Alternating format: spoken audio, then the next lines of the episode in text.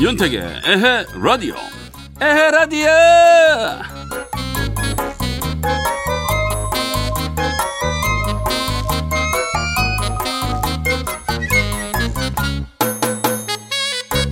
네 오늘 월요일입니다 하지만 월요병이 없는 월요일 그쵸 내일이 또 휴일입니다 아우 좋아 좋아 근데 요즘 살짝 걱정되는 게 마스크 안 쓴 분들이 좀 많이 보이는 거. 우리가 여태 잘했는데 끝까지 잘해겠죠? 한 2, 3주 더 잘하면 애들 학교도 갈 수 있고요. 그래서 지금이 어떻게 보면 더 중요한 때 같아요. 유명한 말 있잖아요. 끝날 때까지 끝난 게 아니다. 네, 그 말을 가슴에 콕콕 새겨보면서 5월 4일 월요일 윤택의 에헤라디오 오늘도 힘차게 출발합니다. 출발!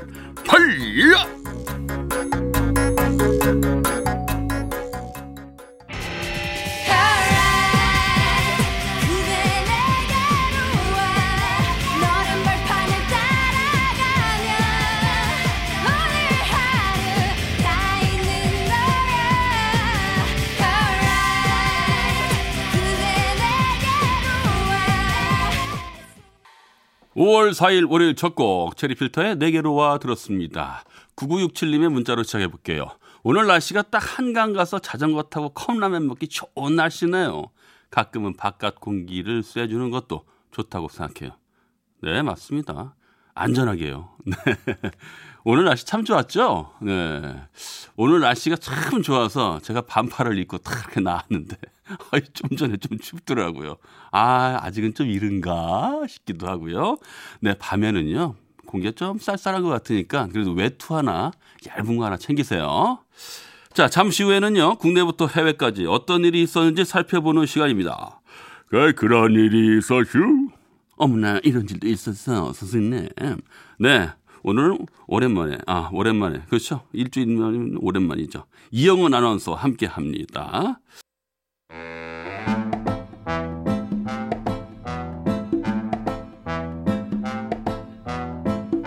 윤태기와 영은이의 그런 일이 있었슈. 이런 일도 있었슈.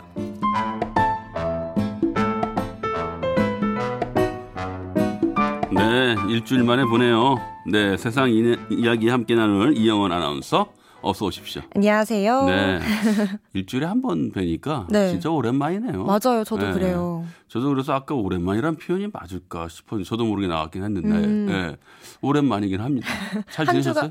네, 네, 한 주가 후딱 지나가긴 했지만 네. 그래도 네. 월요일에 이번에 네. 연휴가 있잖아요. 그렇죠. 그래서 더 오랜만에 저도 뵙는 것 같아요. 어, 그 내일은 어떻게? 저 내일 회사 옵니다. 아, 그렇죠. 네. 아 근데 네. 어, 많은 분들이 공감하시는 분들이 있을 거예요. 네. 어, 뭐 징검다리 연휴다 해도 사실 나랑, 나랑은 별 이렇게 큰 또 일을 하는 없다. 사람들은 네, 네, 하죠. 저처럼. 그럼요. 네. 네. 그래서 그런 분들 힘내십시오. 네. 또, 또 즐거운 날이 올 겁니다. 네. 자, 그러면은 본격적으로 가봐야죠. 네. 네, 네. 가볼게요. 휴식하겠습니다. 네.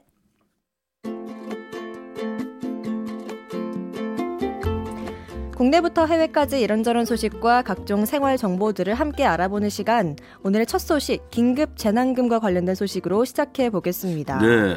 전국에 긴급 재난지원금이 오늘 4일부터 지급되는데요. 아, 직 이걸 잘 모르는 분들이 있더라고요. 네. 그래서 오늘 제가 긴급 재난금과 관련된 소식과 알아야 할 정보까지 한꺼번에 다 알려드리겠습니다. 네, 여러분들 귀 쫑긋 세우시고 참고하시기 바랄게요. 네, 먼저 긴급 재난지원금은 네. 기초생활수급대상 가구를 시작으로 지원금 지급이 시작됐는데요. 네. 기초 생계급여, 기초 연금, 장애인 연금을 받는 가구는 별도의 신청 없이 5월 음. 4일, 그러니까 오늘부터 급여를 받는 계좌에 현금으로 지급됩니다. 아, 그래요? 네, 또 기초 생활 수급 대상 가구를 제외한 나머지 가구의 경우에는요. 오는 5월 11일부터 온라인 신청이 시작되면서 이틀 뒤인 13일부터 지급된다고 하네요. 아, 그래요. 근데 이제 지원금이 어떻게 되는지 참 많이도 궁금해하실 거예요. 네, 맞아요. 1인 가구는 40만 원이고요. 네. 2인 가구는 60만 원, 3인 가구는 80만 원, 4인 이상 가구에는 100만 원이 지급됩니다. 어허. 가구 인원수 기준은 건강보험 피부양자 등록 여부가 기준되는데요. 네. 가령 부모와 떨어져 살면서 용돈을 받는 대학생 자녀의 경우에는 건강보험 피부양자로 등록돼 있다면 한 가구로 간주한다고 해요. 음. 자신이 세대주인지 또 지원금을 얼마나 받는지는 긴급 재난 지원금 홈페이지에서 조회할 수 있습니다. 아 그러면 이 신청을 어떻게 하는지가 중요하죠? 네 맞아요. 일단 대상 가구의 세대주 신청이 원칙이고요. 네. 다만 읍면동 주민센터 등 현장 신청은 대리인에게 위임할 수 있다고 합니다. 아 그래요. 이번에도 인원이 몰리는 혼란을 막기 위해서 신청서 접수에 공적 마스 구매하는 것처럼 요일제가 적용됩니다. 된다고 해요. 아. 월요일에는 출생연도 뒷자리가 16, 화요일 27, 수요일 38 이런 식으로요. 아 그래요. 이렇게 하면 아무래도 좀 몰리는 게 덜하겠죠. 네, 그렇겠죠. 네. 근데 돈은 어떻게 받아요? 일단 카드 포인트 형태로 지급을 받을 경우에는 네. 카드사 홈페이지나 연계 은행의 영업점에서 신청하면 되는데요. 네. 단 세대주 본인 명의의 카드여야 합니다. 음. 만약 이 카드가 없다면 지역사랑 상품권과 지방자치단체 선불 카드로 받을 수 있고요. 네. 지자체 홈페이지 또는 읍면동 주민센터에서 신청하면 됩니다. 음. 근데 이렇게 받는 분들이 대부분이겠지만 네. 대다수 또 기부를 원하시는 분들도 계시더라고요. 네, 맞습니다. 네. 있어요. 네. 개시일부터 3개월 동안 신청을 하지 않으면 일단 네. 기부금으로 간주가 돼서 음... 고용보험 기금으로 들어가고요. 네. 온라인 신청 또는 현장 방문으로 수령할 때 기부 여부와 금액을 정해서 일부만 기부하는 방법도 있다고 합니다. 아, 그래요. 이것도 참 좋은 방법이네요. 네. 근데 이게 어디 기한은 없어요? 기한 있습니다. 네. 일부 또 제한이 있을 수 있어서 지역별로 확인을 해야 하지만요. 네. 통상적으로는 8월 31일까지 음... 약 3개월간 사용하실 수 있어요. 아하. 또 소비 진작과 지역 경제 활성화라는 당초 목적을 위해서 백화점과 대형 마트, 온라인 쇼핑몰과 유흥업소, 복권 등 사행성 업소와 통신료 등에선 지원금 사용이 제한된다고 하니까 이 점은 참고하시면 좋겠어요. 네, 맞아요. 지역 경제 활성화 그러니까 오히려 이렇게 큰 대형마트나 이런 거 백화점 네. 솔직히 그좀 과소비 같은 느낌이 네. 좀 시장이나 뭐 동네 가게에서 네. 사용하면 그렇죠. 좋겠죠. 그럼으로써 이제 경제가 활성화된다라는 네. 거. 야 어쩌면 참 생각 참 잘한 것 같습니다. 아주 네. 기특해 죽겠어요. 네. 자 노래 한 곡 듣고 올게요. 바나나 보트의 One Two Three.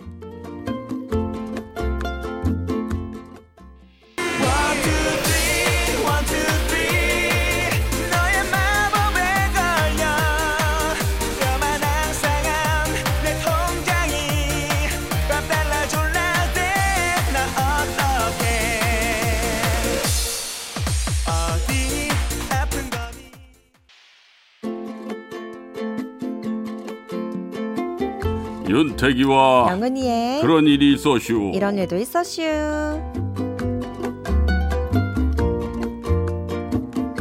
네, 이번엔 또 어떤 소식이 있을까요? 네, 이번엔 네. 닭 요리와 관련된 정보 음. 알려드릴게요. 아유, 닭 많이들 좋아하시죠? 그렇죠. 닭 볶음탕이나 삼계탕은 물론 네. 요즘은 에어프라이어 덕분에 음. 집에서 닭고기 요리를 해 먹는 사람들이 많아졌죠. 네네. 택듀도 많이 드세요?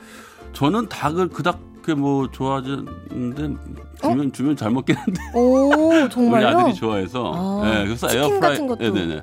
에어프라이기로 네. 이렇게 식은 닭 네. 다시 데우면 참 맛있잖아요. 아, 네. 저희 집엔 아직 그게 없어요. 아 그래요? 네, 그래서 다 먹어야 돼요. 네, 어쨌든 네. 연휴인데다가 또 내일이 어린이날이잖아요. 네. 그래서 닭 요리 계획한 분들도 많으실 아, 텐데 아, 가정에서 닭 요리를 할 때 충분히 익히지 않으면 식중독을 유발하는 음? 병원균에 감염될 가능성이 크다고 합니다. 어? 특히 닭고기는 단순히 닭의 색깔이나 질감 변화만으로는 익힘 정도로 파악할 수 없기 때문에 네네. 더욱 주의를 해야 한다고 해요. 아 그래요? 네. 물론 고온으로 요리할 경우엔 병원균을 충분히 제거할 수 있지만 음. 고기가 조금이라도 덜 익게 되면 병원균이 살아남아서 장염이나 식중독을 유발시킬 수 있는데요. 아이고. 이 때문에 세계 보건기구에서는 닭이나 오리 등을 요리할 시에는 섭씨 70도 이상이 되어야 한다고 권고한다고 하네요. 아. 그래요. 70도라고 하니까 뭐 보통 우리가 끓는 점이 100도인데 네. 그 정도는 충분히 하지 않나 이런 생각이 드는데 음. 또 급한 사람들이 또 있잖아요. 네, 잘 모르잖아요. 네, 그렇죠. 익었다 네. 싶어서. 네, 맞아요. 네. 한번 들어보세요. 네. 또한 노르웨이 연구팀이 있는데 네. 가정에서 닭고기를 요리할 때 사용하는 방법이 네. 병원균 제거에 충분한지를 조사를 했대요. 네, 네. 근데 대부분의 가정이 닭고기의 익힘 정도를 파악할 때 고기의 겉 색깔이나 으흠. 또 포크로 고기를 찔러 나오는 육즙의 색깔을 보거나 요리된 닭고기의 겉 질감으로 판단하는 것으로 조사가 됐다고 합니다. 어허. 하지만 닭가슴 살이 분홍색에서 흰색으로 변화하는 시점은 55도이기 때문에 고기가 완전히 익었는지는 제대로 확인할 수가 없었다고 하네요. 아, 그렇군요. 네. 예, 연구팀은 닭고기는 소고기나 돼지고기와 달리 굴곡된 면이 많기 때문에 음. 한 면을 완전히 익힌 뒤 뒤집어서 다른 면을 익히는 게 필요하면서 네. 과하다 싶을 정도로 익혀야 한다고 조언했다고 하니까요. 닭 요리할 때 이 점도 꼭 유의하셔야 될 것 같습니다. 그래요. 이거 진짜 유의해야겠어요. 네. 식중독균이라. 뭐 위험하잖아요. 뭐, 아유, 그럼요. 네. 특히 어린아이들한테 위험합니다. 다음 소식은요? 네, 이번엔 국내 소식 전해드릴게요. 네. 아파트 내 분리수거장에서 고액의 돈 봉투를 음. 발견한 경비원이 이를 경찰에 알려서 주인을 되찾아준 사연이 퍼지면서 훈훈함을 전하고 있다는 소식입니다. 오, 뭐야, 이게 웬일입니까? 네. 경기 고양 경찰서에 따르면 네. 덕양구 화정동의 한 아파트 분리수거장에서 5만 원권 55장과 500만 원짜리 수표 3장이 든 돈 봉투가 어? 발견됐다는 신고를 받았다고 해요. 어... 신고자는 아파트 경비원으로 이날 분리수거 작업 중에 폐지 더미에 버려져 있던 서류와 책들 속에서 1,775만 원이나 되는 돈 봉투를 발견했다고 합니다. 와, 이게 서류와 책들 속에서 네, 이 그걸 발견한 거죠. 네. 네. 신고를 접수한 경찰은 돈 봉투의 주인을 찾아 나섰는데요. 우선 경찰은 입주민 중 실수로 버린 것으로 보고 아파트 관리 사무소에 연락해서 자세한 금액 및 수표의 종류를 언급하지 않고 안내 방송을 하도록 했다고 하고요. 네. 하지만 하루가 지나도 분실자는 나타나지 않았대요. 이에 봉투 안쪽 작은 글씨로 이름이 써 있는 것을 발견하고 아파트에 동면인이 거주하는 것을 파악했다고 합니다. 와, 진짜 과학 수사 듣니까. 그래서 이후 경찰은 주거지를 방문해 진위 여부를 확인하려고 했지만 당사자는 이미 며칠 전에 사망했으며 아이고. 고령의 미망인도 현금과 수표의 존재 여부조차 기억하지 못하는 상태였다고 해요. 어... 하지만 경비원의 신고 당일 이 미망인이 남편의 유품을 정리하기 위해서 분리수거장에 서류와 책들을 버린 것을 확인했고 네. 남편의 유품을 정리하면서 실수로 고액의 돈 봉투를 버린 것으로 확인되어 돌려줄 수 있었다고 합니다. 아유, 이런 미담이 참 가슴 훈훈하네요. 네, 이에 경찰은 고액의 돈 봉투를 망설임 없이 경찰에 신고한 이 경비원에게 감사장을 전달할 예정이라고 해요. 네, 감사장 반드시 드려야 되고요. 네. 이러한 소식은 또 널리 알려야 됩니다. 네, 맞아요. 네, 좋습니다. 오늘 아주 소식 잘 가져오셨어요. 네. 네, 오늘도 다양한 소식 고맙습니다. 네. 네. 유연상의 곱비 듣겠습니다.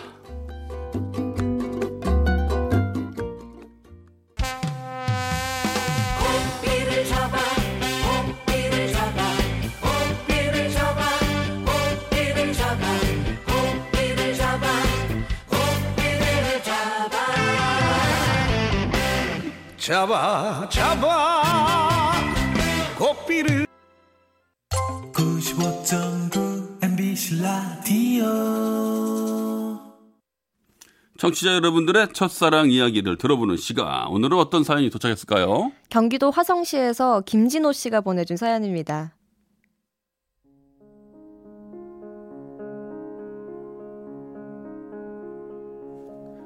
때는 초등학교 6학년 당시 전 겉으로는 활발한 척 했지만 실은 굉장히 소심한 남자아이였어요.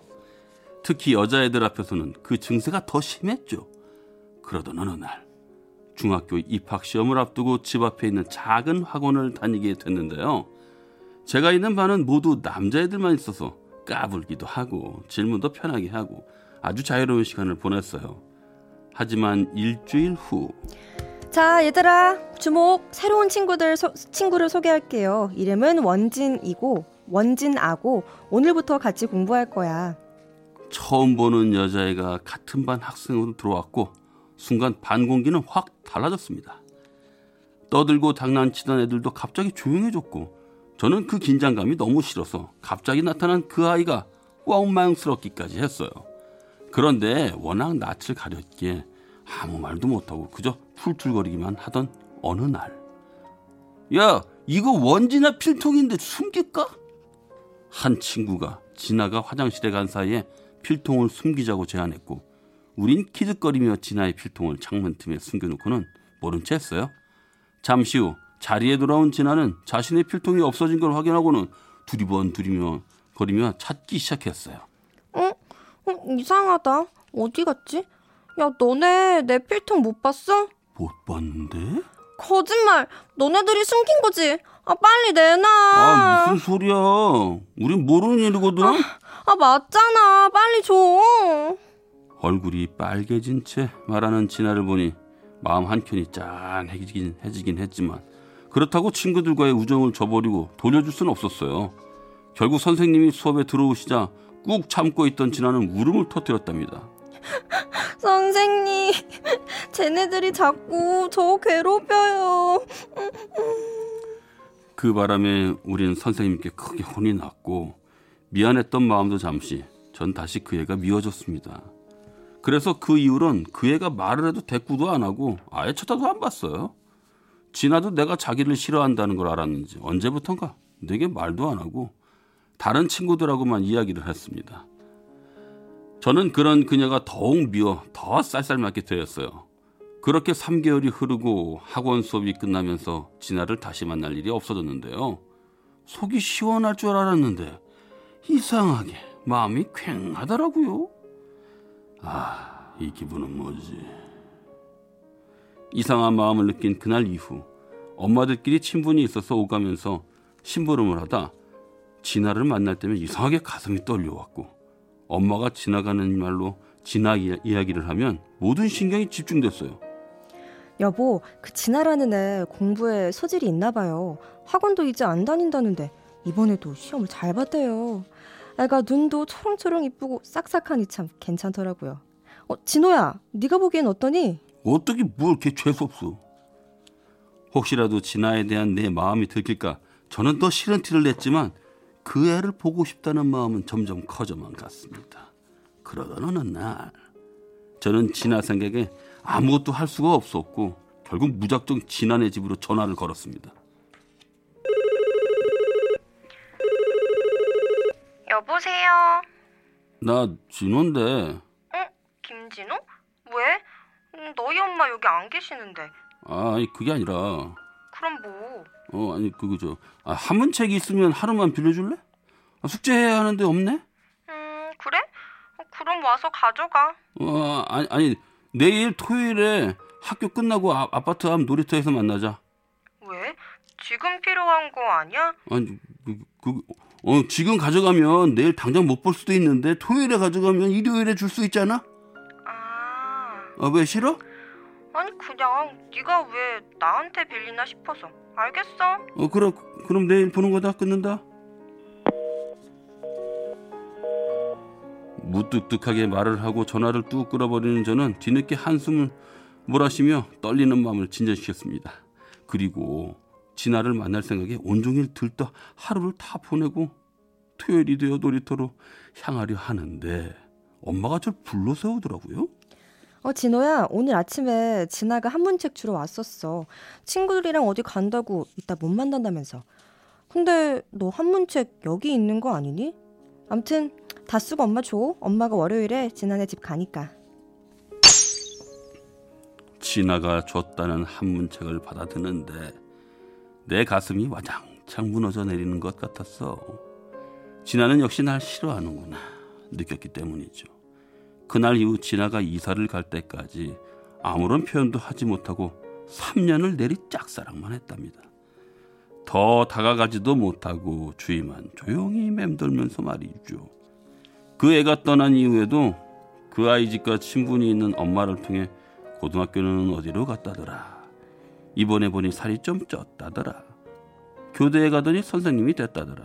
결혼하고 아들을 낳았다더라. 하는 소식을 듣곤 했어요. 그 얘기를 들을 때마다 쿵쿵 뛰어대던 심장도 언젠가부터는 시큰둥해졌고 그렇게 제 짝사랑은 아무도 모르게 들끓었다가 조용히 사그러들었습니다. 아마도 그엔 모르겠죠. 자기를 싫어했던 게 아니라 그만큼 좋아했다는 걸요.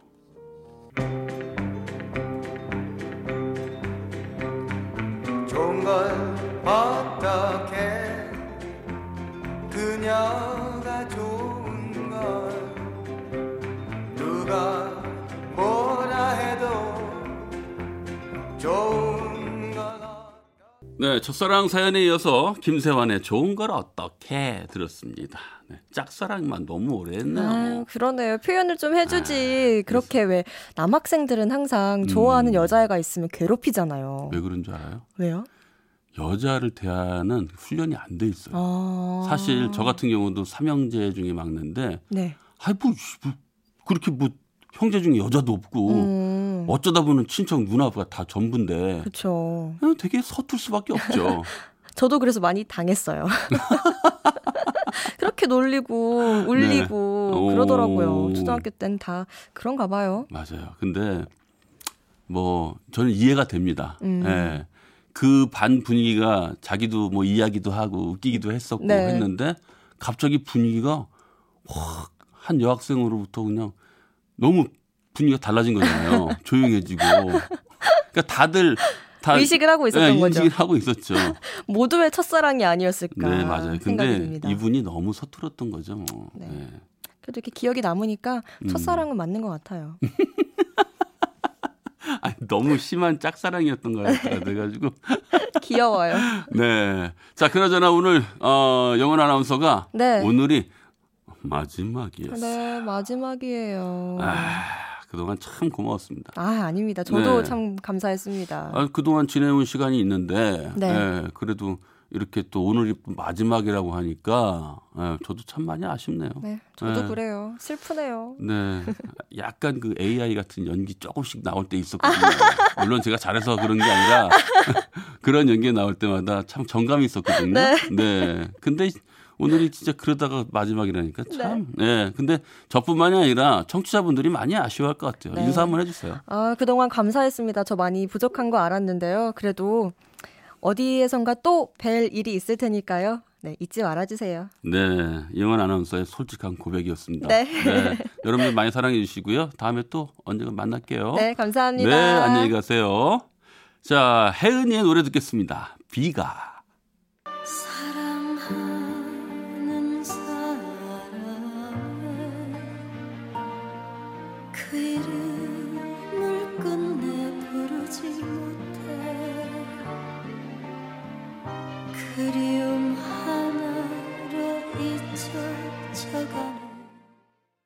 윤택의 에라디오 2부 마칠 시간이 됐어요. MBC, 아, MBC래. MC 더 맥스의 처음처럼 듣고요. 9시 뉴스까지 듣고 9시 5분에 만나요. 눈이 부시게 웃던 널 기억해 이제는 다시 볼 수 없게 됐지만 끝내 붙잡았던 길